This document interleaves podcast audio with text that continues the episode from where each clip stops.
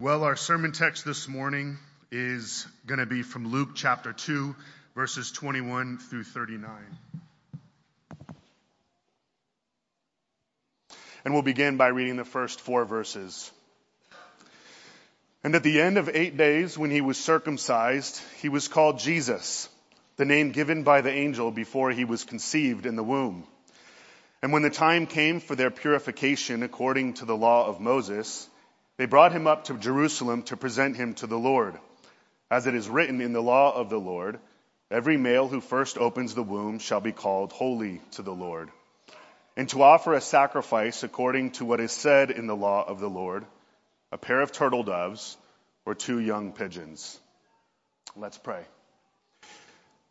Our gracious God and Father, we give you thanks for the gift of your word. We pray that you would come now be our helper, be our guide, be our teacher. Show us marvelous things out of your word for our good and for the glory of your Son. We ask these things in Jesus' name.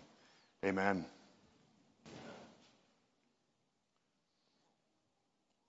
Well, we've been following Luke's narrative of the events leading up to the birth of Christ, which we celebrated last week. And it was quite the scene with the wise kings bringing tribute to Jesus, the baby, and heaven, in, heaven opening up with a multitude of angels who were bearing witness to and singing the praises of God's glory for this newborn baby. And just by reading through Luke's narrative, one would be left with a number of questions. What now? Where will we find this baby and his family next? Who will have the privilege of seeing him next? Well, our passage answers those questions and while it might not seem as spectacular as the account of his birth, it is filled with wonderful truths that we can take to heart. The accounts and the characters that we've encountered as we've been going through Luke's account have been unique, but they've shared some common themes. Obedience, songs, and witnesses. And our passage today follows suit. As Luke relates his account of Christ's infancy, we see an intensification of these common features, and they're brought to maturity in the events and characters in our passage. One thing that stands out as Luke recounts the narrative around Jesus' infancy and his birth is how the extraordinary breaks through in the midst of the mundane. Zechariah, Elizabeth, Mary, and Joseph are normal Jews going through normal Jewish daily life. We have a virgin a barren woman, a priest, a carpenter, and shepherds. Not exemplary figures or occupations. You would have found the same people and professions in any Jewish town in their day. But there is something that does set them apart, and that is their longing and their patient obedience as they wait. Even Zechariah, though muted for his disbelief, can be sympathized with given the miraculous news that Gabriel had given him, namely that his wife was pregnant despite their old age, and who she was pregnant with, the long awaited forerunner of the Messiah. So the first feature that we've seen and continues on in our text is faithful obedience. The obedience of Joseph and Mary continues to be highlighted as they bring their newborn baby for circumcision on the eighth day, according to the law. And this was customary for every newborn Jewish baby boy. And so on the one hand, it's not noteworthy. However, this circumcision is unique. For one, every drop of blood from every circumcision that has ever taken place was stained blood. It was stained with the sin of Adam, and thus circumcision was a picture of the need for a cleansing, a cutting off of the flesh so that one might bear the fruit of the Spirit. But this blood was unstained. And this circumcision was the first step in Jesus being the perfect and spotless Israelite, qualifying him for the role of Messiah. But this circumcision was also foreshadowing another circumcision, one that would end his life. In Colossians 2:11, Paul refers to the cross as the circumcision of Christ. For in the cross it was not just one part of his flesh that was cut off, but he himself having taken on our flesh, would be cut off from life itself. Circumcision was a sign of the old covenant, and what it signified was that the flesh, the flesh had to be cut off, or that person would be cut off from Israel, the covenant people of God. It signified the need for the removal of the flesh, and in Christ's cross, the flesh is fully and finally dealt with. Luke also tells us that it's here that Jesus was given his name, the one that Gabriel told Joseph to give him. Another indicator of their obedience. Luke tells us that they named him Jesus, but in Matthew's account of Jesus' birth, he tells us why. This is when Gabriel comes to Joseph to explain to Mary what's going on with her pregnancy. And he says to him in Matthew 121, she will bear a son and you shall call his name Jesus, for he will save his people from their sins.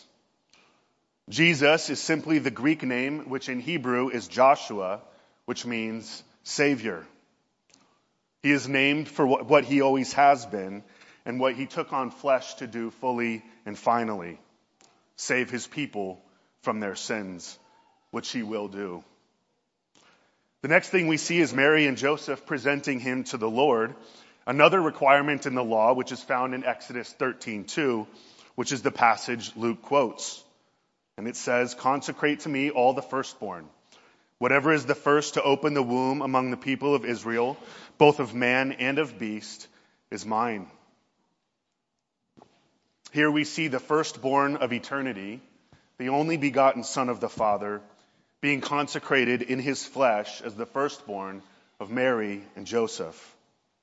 More than anything else, again, Luke is putting on display Jesus' complete qualification to be the Messiah from birth. By God's grace and through the means of faithful parents, the Father is preparing his Son for the perfect fulfillment of every jot and tittle of his law. Luke also mentions the sacrifice offered for Mary's purification, which actually reinforces her poverty. A woman who had just given birth was declared to be ceremonially unclean for seven days at the end of which she would go to the temple and she would offer a sacrifice for her purification. Now, the normal sacrifice would have been a one year old lamb and a pigeon or a turtle dove. But there's an allowance for poorer women. Leviticus 12:8. And if she cannot afford a lamb, then she shall take two turtle doves or two pigeons, one for a burnt offering and the other for a sin offering. And the priest shall make atonement for her and he shall be, and she shall be clean. Now this is the part of the passage from Leviticus that Luke quotes, as I said, likely to reinforce her poverty. But we, almost, we also might recognize in hindsight that there was indeed a lamb there, one that would not just purify her, but the entire world. So far in the narrative, we've been introduced to two couples, two sets of two witnesses. And there have been other witnesses as well, as Pastor Allen highlighted a total of nine of them several weeks ago. But couples or pairs of men and women bearing witness is a special kind of witness. They recall to us the garden where man and woman are at peace with God and testify to his goodness together. We have a younger couple in Mary and Joseph, an older couple in Zechariah and Elizabeth, and now we're introduced to Simeon and Anna, who are near the end of their life. Together, they represent humankind brought to maturity, and we have much to learn about and from them. We're introduced to Simeon in verse 25. Now there was a man in Jerusalem whose name was Simeon, and this man was righteous and devout, waiting for the consolation of Israel, and the Holy Spirit was upon him. Simeon is described with a threefold witness to his character. First, Luke, Luke describes him as righteous and devout. like Zechariah, Elizabeth, Joseph, and Mary, Luke describes Simeon as righteous. And if he is righteous, he is righteous by faith, and his faith is an active and a lively faith. The pairing of righteousness or righteous and devout likely indicates the uh, close attention he gives to God's law and his carefulness in performing his religious duties. Now we don't know if he was a priest or not. Many have speculated that he was because of the nature that he, of the blessing that he pronounces upon Mary, but we can't know for sure. But he definitely was a man of prayer and worship and was no temp- stranger to the temple, even if only as a layman. The second descriptor that Luke gives is that he was waiting for the consolation of Israel. Simeon is also a man of hope. As we will see, he is a man who is steeped in scripture and his faith steadfastly looks forward to God delivering on the promises he has made in places like Isaiah and the Psalms. Of the three Christian, chief Christian virtues, faith, hope, and love, hope is often the most overlooked and undervalued. But think about what hope is. By definition, hope is grounded in God's word, especially the promises of God. Someone who hopes well has their heart filled with scripture. Hope hears God's promises and clings to them. Hope is also the proper posture of a creature in relation to Almighty God. To hope is to admit that one is not in control, but dependent upon God to work out all things His way and on His timeline. Hope is a sign of humility and patience and is the fuel for faithful living in the midst of uncertain and difficult times. Lastly, hope is not passive, but intensely active. It's easy to mistake hope for inactivity, but the opposite is true. Hope is like a muscle that needs to be built up and flexed. Hope prays, hope fasts, hope sings, and hope feasts all in the confidence of God's faithfulness. It's interesting how Luke describes Simeon's hope. He's waiting for the consolation of Israel. If you remember last week, we sang a song uh, that, that's title comes from the first several verses of Isaiah chapter 40. Comfort, comfort ye my people. Well, the word translated consolation here in our passage is the Greek word paraklesis, and it's the same word used for comfort in Isaiah chapter 40 in the Septuagint, which is the Greek translation of the Hebrew scriptures. And so, Simeon is truly waiting for Isaiah's promise to become fulfilled. But of course, paraclete is the word that Jesus uses to describe the Holy Spirit in John 14, 6. But the helper, that's that word, paraclete, the Holy Spirit, whom the Father will send in my name, he will teach you all things and bring to your remembrance all that I have said to you. Simeon is waiting for the paraclesis of Israel because the paraclete, the Holy Spirit, was upon him, which is the third description Luke uses for Simeon. The Holy Spirit is actually mentioned three times in connection with Simeon. First, that the Holy Spirit was upon him. Second, the Spirit revealed to him that he would not see death until he had seen the Lord's Christ. And third, that he came in the Spirit to the temple. We read about this in verses 26 through 32. And it had been revealed to him by the Holy Spirit that he would not see death before he had seen the Lord's Christ. And he came in the Spirit into the temple. And when the parents brought in the child Jesus to do for him according to the custom of the law, he took him up in his arms and blessed God and said, Lord, now you are letting your servant depart in peace, according to your word. For my eyes have seen your salvation that you have prepared in the presence of all peoples, a light for revelation to the Gentiles and for glory to your people, Israel. Simeon is a faithful man filled with hope and the Holy Spirit. The Spirit has revealed things to him and he is aware and attentive. The Spirit also leads him into the temple. Being filled with the Spirit, he is filled with God's Word, as Word and Spirit always go hand in hand. Last time I preached, I recommended an app for family worship called the Daily Office. And if you've used it in the evening, you have actually prayed this prayer and this blessing that Simeon offers here. It's called the Nunc Dimittis, and it's one of the evening prayers that's used in the Book of Common Prayer. And it's a fitting prayer to pray as the sun goes down and we retire from the day. This prayer of blessing is deeply rich, and there are a number of important insights we should take note of. First, we ought to see the Trinity at center stage. Simeon is led by the Spirit to the temple where he finds the Christ, grabs a hold of him, and blesses God the Father. This is a wonderful picture of the Trinitarian nature of our salvation. Salvation is always this way. The Holy Spirit, sent by the Father and the Son, leads us to Christ through the church, the living temple, unites us to Christ so that we take a hold of Him by faith, so that we might bless the Father in and with the Son.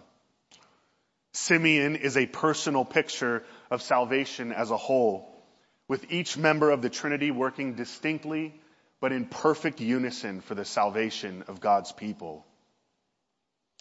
Second, we ought to see the peace of God in Christ.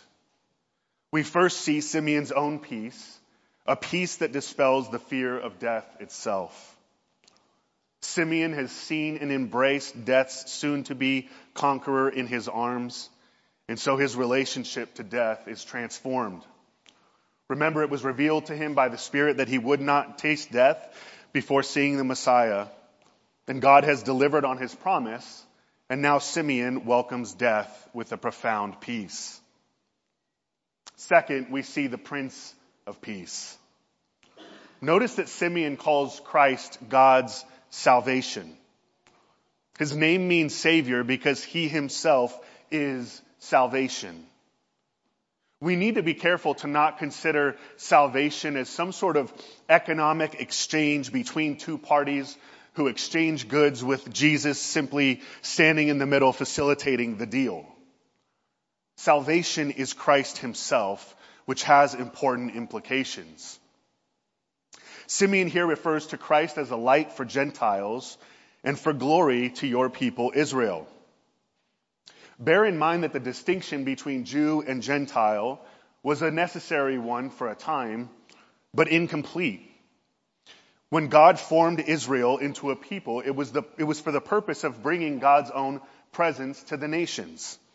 So that in a sense, the whole world becomes Israel, the people of God. The essence of their existence was mediatorial in nature. They did not exist for themselves. God would come to dwell among them specifically so that the nations might taste and see that Yahweh is good. The problem is that Israel privileged their national identity too high, and it led to pride. The reason for this, ultimately, is the lack of a perfectly righteous king who could usher in a kingdom of peace, both within Israel and between Israel and the nations. In Ephesians chapter 2, Paul describes the nature of salvation in precisely these terms, and it's worth quoting at length. This is verses 11 through 19. Therefore remember that at one time you Gentiles in the flesh, called the uncircumcision by what is called the circumcision, which is made in the flesh by hands.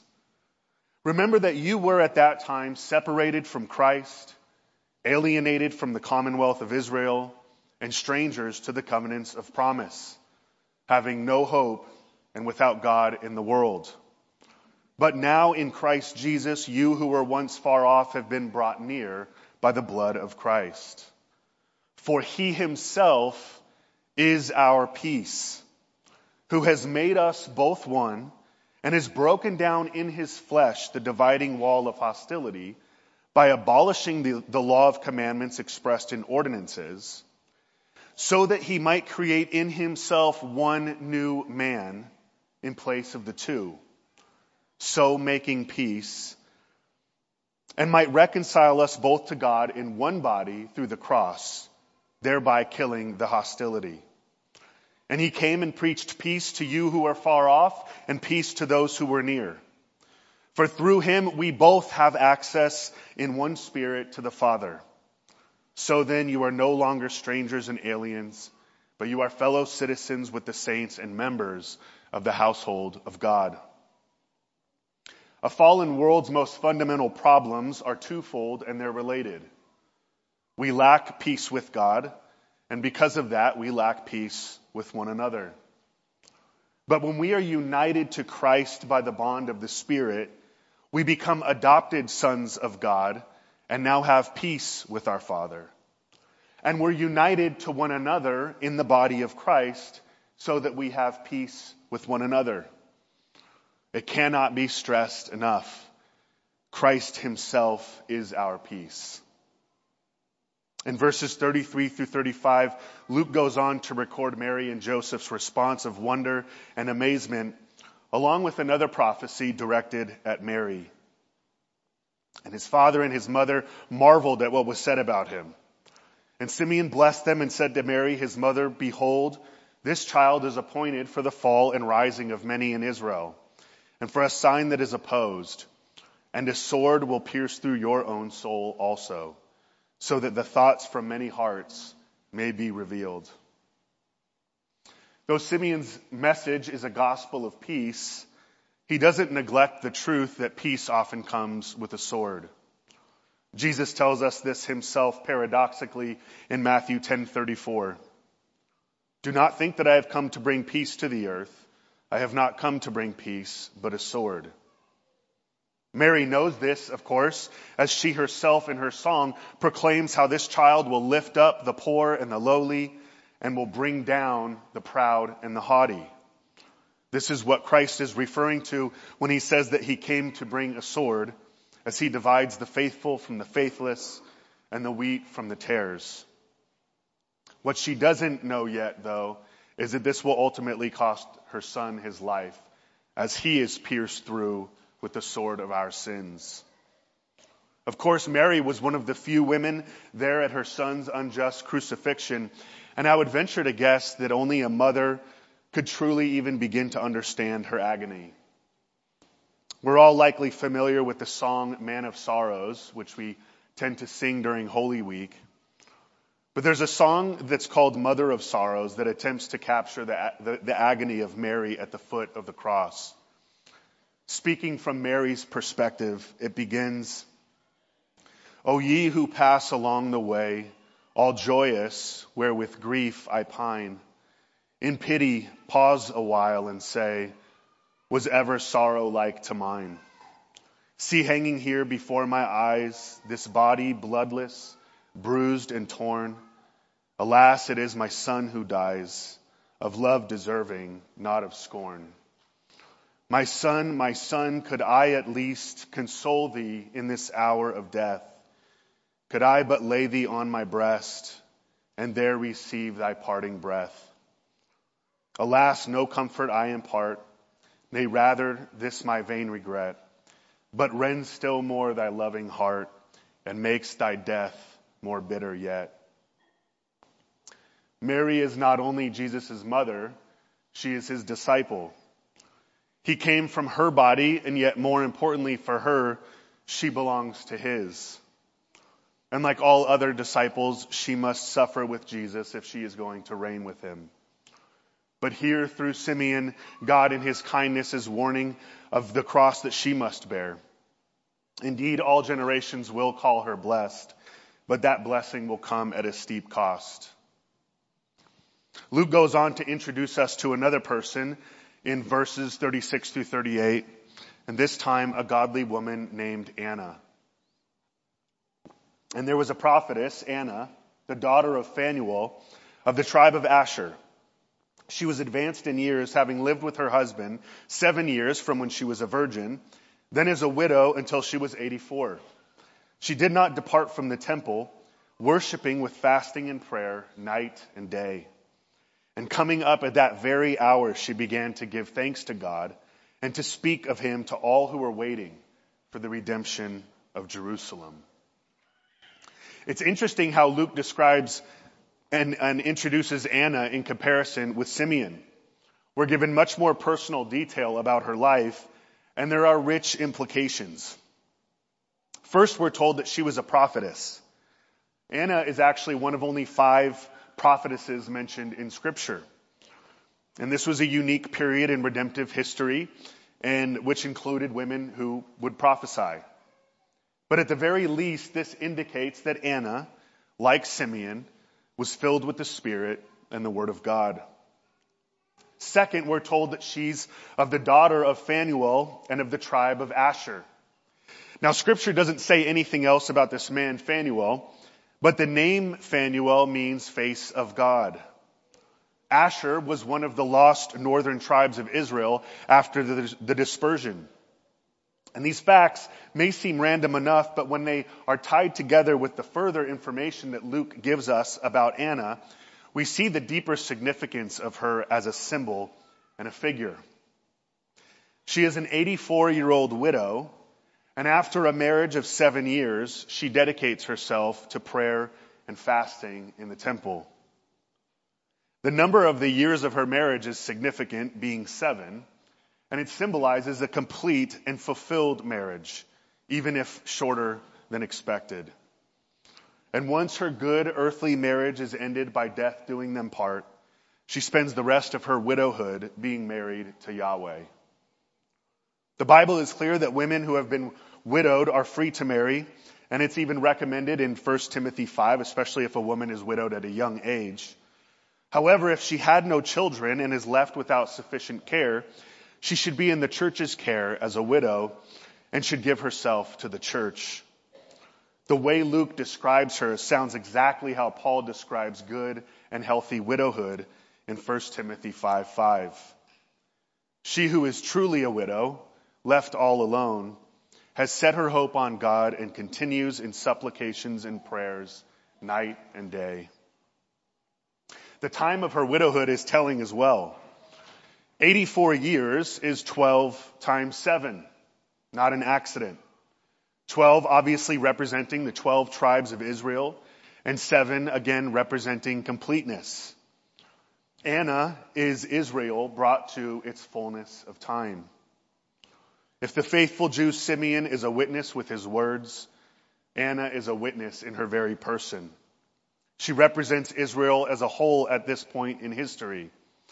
She is of the tribe of Asher, and Asher itself is symbolic of Israel at this time. Lost by exile and dispersion because of her sin, Israel has become like a widow from Yahweh. Lamentations 1 1.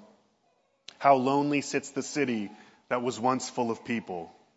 How like a widow she has become, she who was great among the nations. She who was princess among the provinces has become a slave. But what was once lost with Israel has become found with the coming of the Messiah. The restoration and consolation of Israel has arrived in the person of Jesus, and even the lost and dispersed tribes like Asher are being brought back in. The bridegroom has come to comfort and heal his bride. One of the ways the Bible speaks about God's pleasure or displeasure is the, the countenance of his face, the condition of his face. If he is pleased with his people, his face shines upon them and he gives them peace. We see this in Aaron's blessing from Numbers 6, 24 through 26. The Lord bless you and keep you. The Lord make his face to shine upon you and be gracious to you. The Lord lift up his countenance upon you and give you peace. When the Lord makes his face to shine on his people, they are saved. This is a common refrain from Psalm 80. Psalm 80 verse 7, Restore us, O God of hosts. Let your face shine that we may be saved. On the other hand, when God's people turn their face away from him in their sin, his countenance is not lifted up upon them.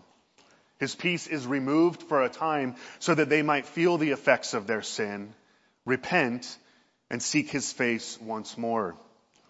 Psalm 27, 9, hide not your face from me Turn not your servant away in your anger, O you who have been my help.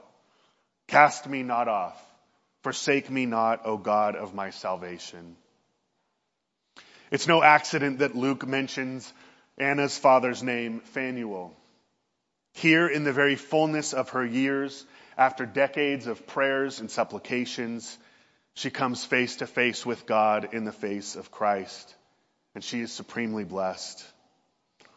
It is also no accident that she comes up at the very hour Christ is presented in the temple. She has sought God's face her whole life, and her prayer is finally answered in God's kind providence. The final verse of our passage summarizes well the actions of these godly saints. Verse 39, and when they had performed everything according to the law of the Lord, they returned into Galilee to their own town of Nazareth. This brings us to the applications of this text for us here today. First, we see the blessing that comes with faithful, patient obedience. Psalm 84:11 has a wonderful promise in it. It says, "For the Lord God is a sun and a shield. The Lord bestows favor and honor. No good thing does he withhold from those who walk uprightly." Joseph and Mary, Zechariah and Elizabeth, and now Simeon and Anna are all described by Luke as godly, faithful saints who have walked uprightly. Their actions display a faith that is very much alive, working itself out in love. And there's no question as to how much God is pleased to bless them. Indeed, they would have probably considered themselves the most blessed humans ever, having beheld God's face and salvation in the face even of the newborn baby. We should think about our own obedience with this in mind. That God is actually pleased with our faithfulness when we walk in step with the Spirit in worship and in prayer and walk in love together for the glory of His Son. And He delights to make His face to shine upon us and give us an even clearer picture of His glory in the face of Jesus. Make no mistake about it. Even though our king and bridegroom is not with us physically, since he is ruling as Lord of all from the Father's right hand, we still behold his faith, his face. 2 Corinthians 4 6, for God who said, let light shine out of darkness, has shone in our hearts to give the light of the knowledge of the glory of God in the face of Jesus Christ. Through word and sacrament, by faith, we behold the face of God in Christ and do so in a way that even surpasses a physical glimpse. Second, we ought to take strength from Simeon's approach to death. It's a strong temptation in our day to confuse existence with life and to prioritize quantity over quality of life. COVID exposed this in ways that we couldn't have imagined. But for Simeon, one glimpse of Christ turns the fear of death into something to be embraced with peace. Indeed, as Paul says in Philippians 1:21, for to me to live is Christ and to die is gain. As a matter of fact, the deliver, the deliverance of our fear of death is described by the author of Hebrews as one of the main reasons the Son of God took on flesh and is one of the greatest benefits of the gospel. Hebrews 2, 14 through 15.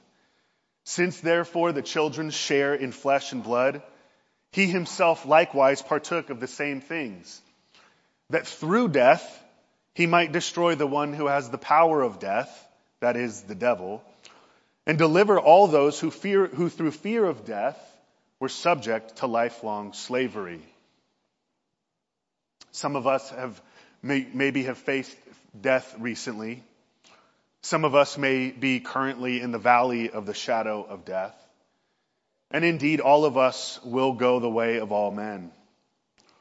But how we steward our encounter with death is a massive opportunity to put on display the complete satisfaction that Christ brings and to show that our, even our lives are worth nothing in comparison with knowing Him, both in life and in death. We can be sure that as Psalm 48, 14 promises, this is our God forever and ever. He will guide us even beyond death. Third, we should be reminded by Simeon's prophecy to Mary the necessary existence of suffering in the Christian life. As a faithful friend and teacher, Jesus makes no bones about it. Matthew 7, 13 and 14. Enter by the narrow gate, for the gate is wide and the way is easy that leads to destruction. And those who enter by it are many.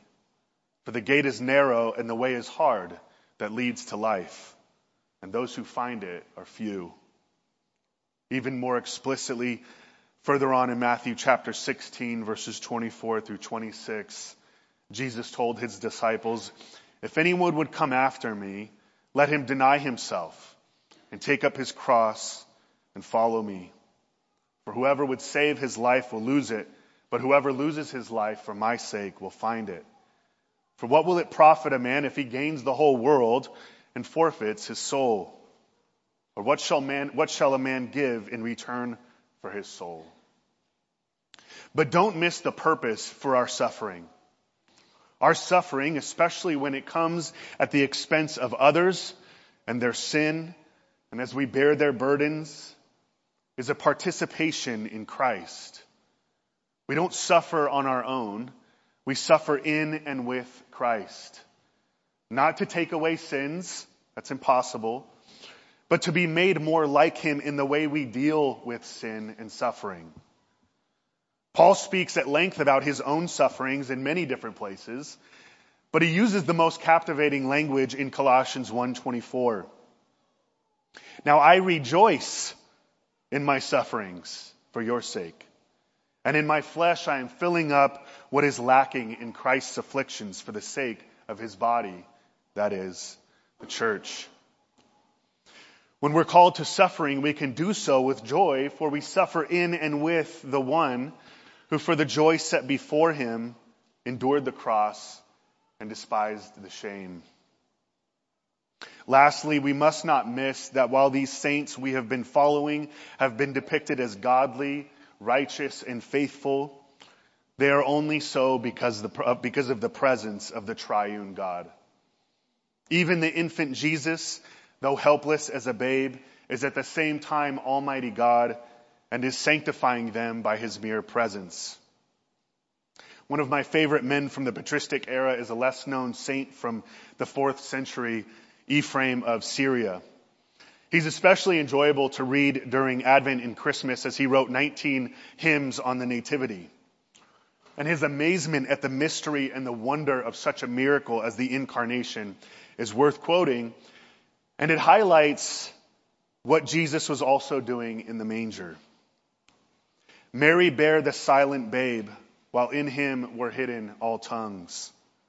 The high one became as a little child, and in him was a, was a hidden a treasure of wisdom sufficing for all. When he sucked the milk of Mary, he was suckling all with life. While he was lying on his mother's bosom, in his bosom were all creatures lying. He was silent as a babe, and yet he was making his creatures execute all his commands. While his body was forming within the womb, his power was fashioning all bodies. While the conception of the Son was fashioning in the womb, he himself was fashioning all babies in the womb. So as we close out our time in Luke, let us with Mary embrace the lot and life God has apportioned to us. And with her, let us magnify the Lord. Let us with Joseph hear and obey joyfully, even if it comes at a cost. Let us testify to the Prince of Peace with Zechariah and Simeon and Anna. Let us be marked like these saints by being filled with the Spirit, attending to worship and prayer. And as we move from Christmas to Epiphany to celebrate the light of the world that Simeon spoke about, let us not lose the wonder and joyful mystery of the incarnation of our salvation, the Lord Jesus Christ. In the name of the Father and the Son and the Holy Spirit, amen.